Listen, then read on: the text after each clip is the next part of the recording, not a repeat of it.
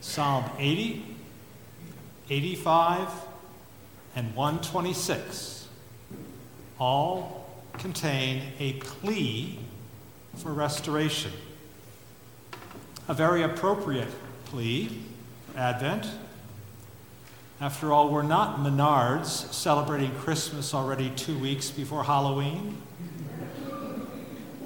We need to hold off a bit, to rest a bit, to reset a bit. Each of these Psalms is a plea for restoration. But they address very different circumstances in the lives of God's people. So, over the next three weeks, they'll provide us a richness of reflection as we prepare for Christmas. So, each of the messages will be quite simple in form.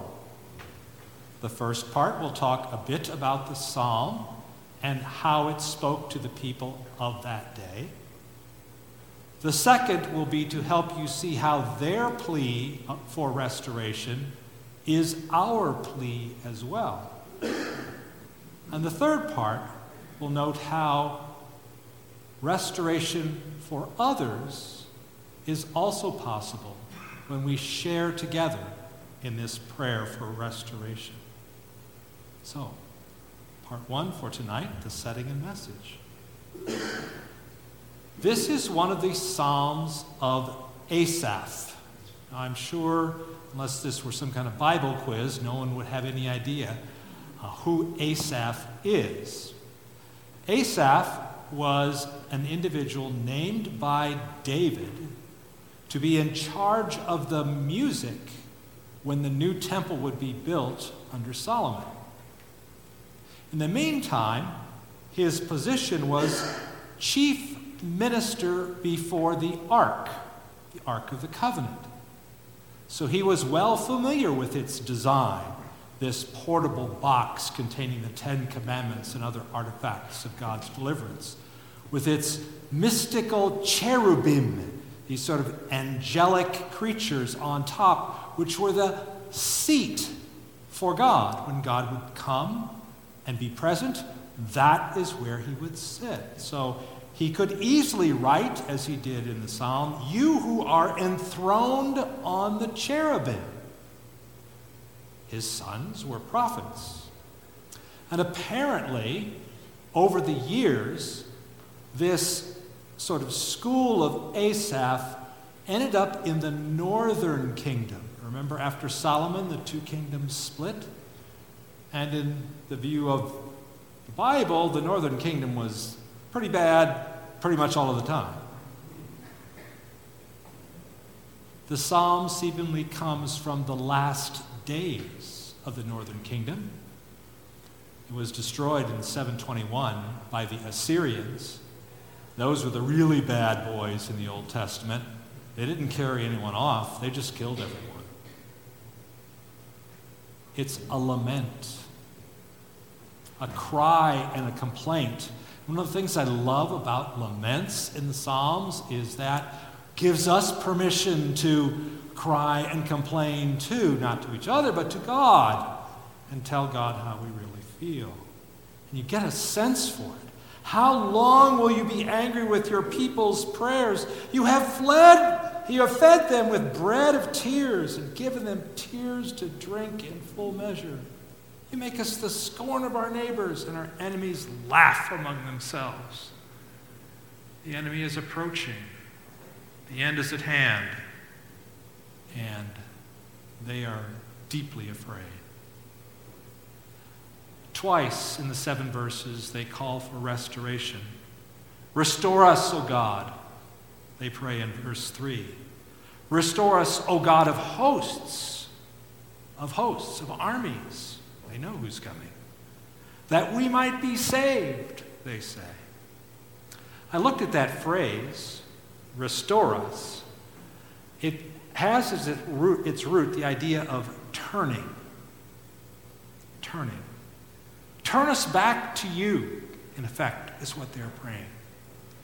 But what's really fascinating is the form can also be translated turn back to us.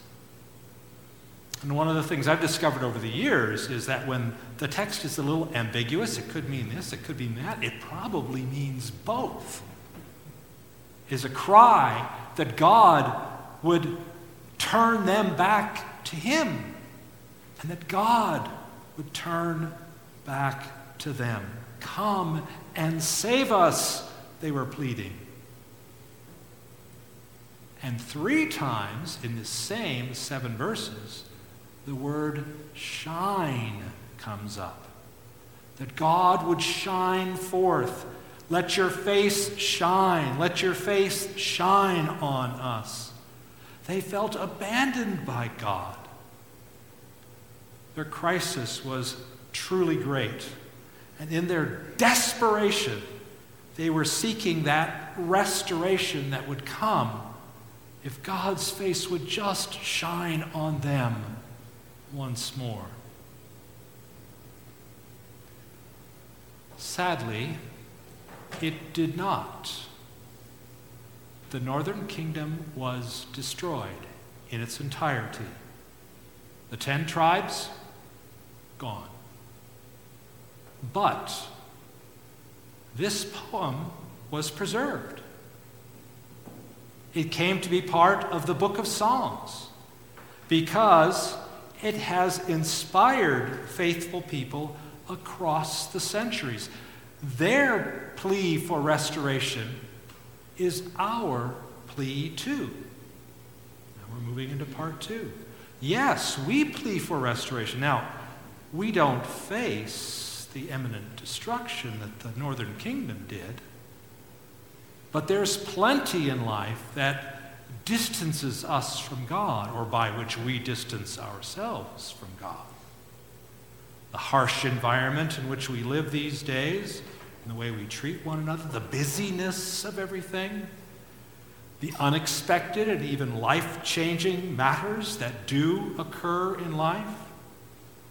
And then, in the midst of all the busyness, the neglect on our part of that which nourishes, of prayer, of scripture reading, of gathering.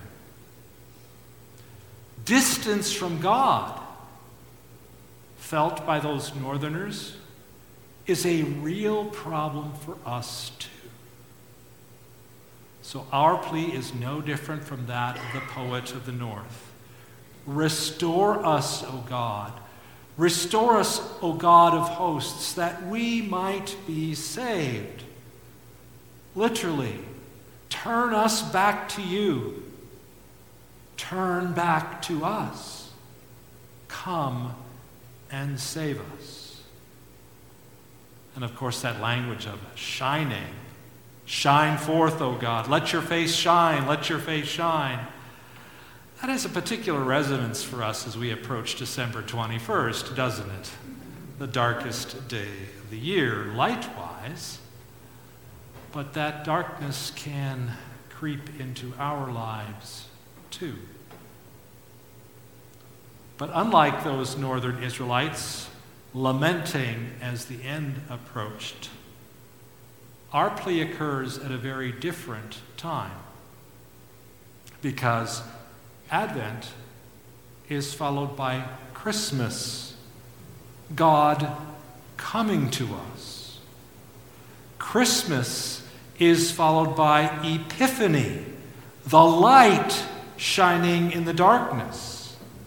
All for which this psalm yearns is provided for us in Jesus. For not only does God come to us, not only does the light of God shine upon us, but those very powers that threaten us most have been defeated when Jesus came forth from the tomb. The light of this season becomes even brighter at Easter. God's face indeed shines upon us. And in the end, we will behold God face to face. And we can experience that warmth each time we re engage with what truly matters this season. When we are present to hear the story of Jesus and to join in the carols that in this season are sung. Part three. But we have a second opportunity to play a role in the restoration of others. After all, there are many in our circles who feel that life feeds them tears for food and has given them tears to drink without measure. Many we know are scorn of their neighbors and experience laughter at their expense. Many face challenges that disrupt and damage life. And here is where you come in. Even as Jesus encourages us to see his face in those that we might help, the least of these, those in need will see Christ in you when you come alongside them. You can be the one through whom God brings about restoration. You can be the one through whom the face of God shines upon them. Permit a story. Jackie, that's not a real name, was one of my best students. I taught at Concordia for 28 years. There are certain, and some of you are teachers, there are certain students that come along once every, every 10 or 20 years. Know what I'm talking about? She was one of those. Brilliant, caring, exceedingly hardworking. She ended up working for me in my office and traveled with me twice to the Holy Land. She was a DCE. And when she left campus to go to her first position, I was planning to come about a month later for her installation.